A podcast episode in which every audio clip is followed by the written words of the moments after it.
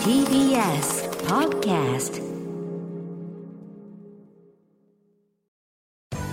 滋慶学園 COMグループプレゼンツあなたの夢は何ですか？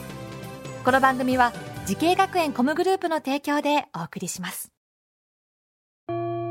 自分の好きなことを仕事にしたい。でも資格は持っていないし高校では勉強づけ。私の夢を叶えられる専門学校があればいいな。あなたの夢は何ですか？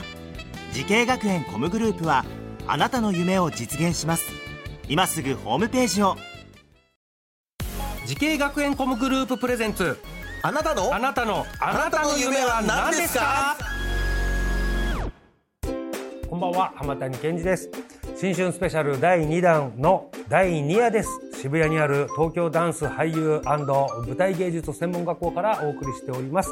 お客様はプリンセスプリンセスのドラマ富田京子さんですよろしくお願いしますよろしくお願いします。さあ今夜はですねもうあのプリプリとして、えー大活躍えーしてた時代のお話を伺いたいと思いますはい。あなたの夢は何ですか？えー女性のみで構成されたバンドの中で商業的に日本で最も成功したグループと書かれておりました。それが一番嬉しい褒め言葉です。いやでもあの僕なんかもいまだに、えーガールズバンドといったらもうプリンセスプリンセスしか浮かんでこないぐらいなんですけれどもありがたいです。この時代はやはり忙しかったですか？まあ最初だけですよね。そのペースができてからははいもう自分たちで曲とかレコーディングしてたので、もうその期間は他のことはやりたくないとか言えるようになってくるじゃないですか。なるほどなるほ売れるってそういうことだなと思ってました。ど 売れたらちょっと、まあ、わがままってわけじゃないですけどまあこういうふうにしたいんだっていうのが、はい、いいものを作るためには、うんこそうしたいみたいなことが言えるようになった。それが通るようになってきたら、はい。まあこれだ5人でいる時間の方が長かったんじゃないですか？なんかこの家で一人でいる時間より、うん、そうですね。プライベートとかはありました？あみんなちゃんと彼氏はいつもいて。あそうですか。そうです。あいいですねざっくばらんに。はい、そこはちゃんと両方充実していたというか、だから曲が書けたり、はい。なるほどね、はああこれなんかいろんな経験しないとやっぱ作詞作曲とかそのなんか生み出すっていうのはねやっぱりインプットしなきゃアウトプットできないと、はいさあそしてこうなんでしょうこの大ヒットの曲とかが生まれてくると、はい。次の曲作る時にプレッシャーになったりとかそういうのはあるんですか？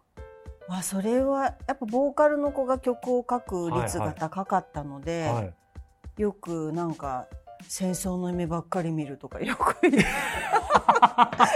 ちょっと病んでらっしいゃる。やや病んでましたよね。追いかけられる夢ばかり見るとか、ああプレッシャーもうプレッシャーだ。うん、で今になって話します。はあちょっ昔の話とか今ねあってするとはい。その時みんな今夜何の映画見よっかねとか言ってたよね、うん。とか言って。あ私は そもの誰かに追いかけ回される夢で悪夢見てたんだよみたいな。だからそういう時「ごめんね」って言って謝りますけど、へえ。あんまりまだ若いから人の気持ちってあんまり考えられない頃で「わーい」みたいな。へえ。でもやっぱプレッシャーに追われてる子は追われてたし富田さん自身は詩でこう出てこないとか歌詞が出てこないみたいな。まあ出てこなくて当たり前だと私は思ってたのですんなり出てくるタイプじゃないのではあ。いつも苦労してました。さあ数々のね作品の中でもこの富田さんの作詞、そして岸谷さんが作曲した「M」という名曲はいございますけれども、はい。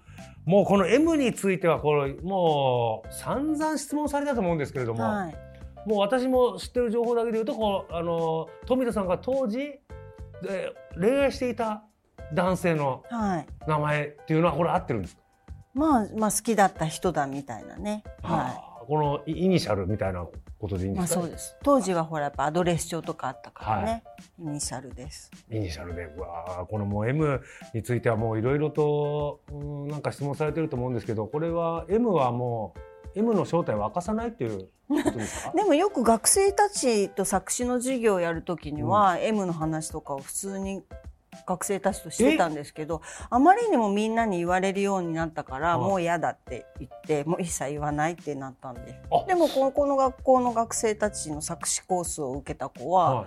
何人か知ってるえー！学生いると思いじゃあますこの学校の作詞コース入れば M の正体がわかるってことですね？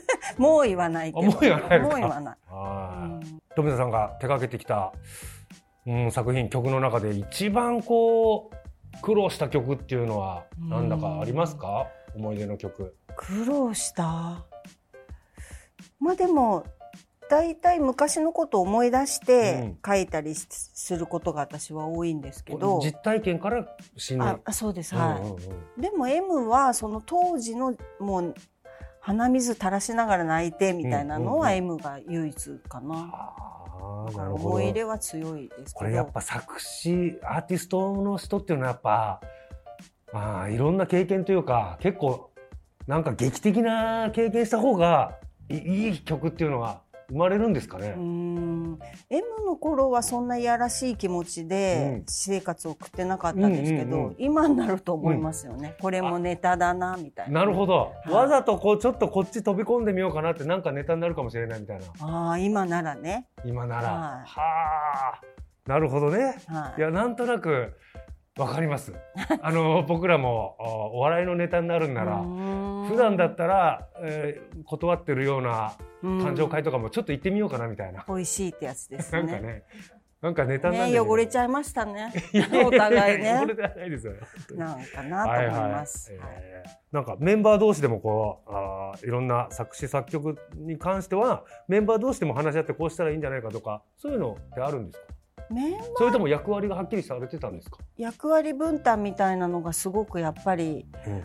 売れている人たちってできてるんだなと思いましたよね。うまくできている。うん。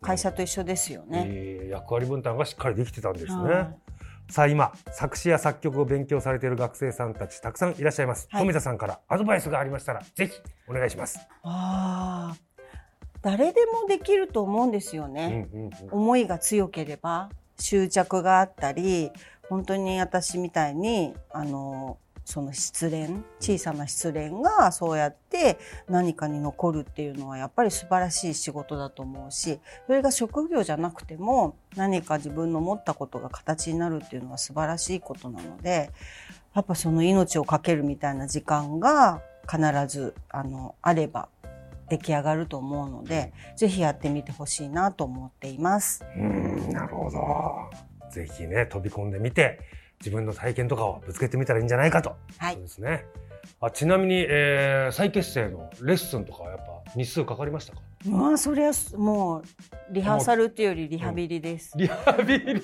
リハーサルじゃなくてリハビリ。本当に一人でやる時間も多かったし、はあの運動会でお父さんが転んじゃうみたいにイメージはあるのに。頭の中にはあるんですよね全盛期の動きが、はい、全盛期の体がついてこないと、はうわーもうそっかそっか。変でした。さあ今夜プリンセスプリンセスとしての大活躍時代の富田京子さんのお話お伺いいたしました。この続きはまた明日伺いましょう。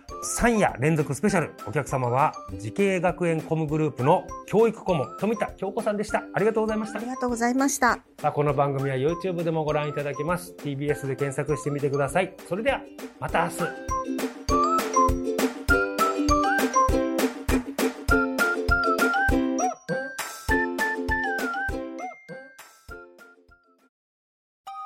動物園や水族館で働きたい。ゲームクリエイターになりたい。ダンサーになって人々を感動させたい。滋慶学園 COMグループでは希望する業界で活躍したいというあなたの気持ちを大きく育てます。今すぐホームページをチェック。全国の姉妹校でお待ちしています。滋慶学園 COMグループプレゼンツあなたの夢は何ですか？この番組は時系学園コムグループの提供でお送りしました。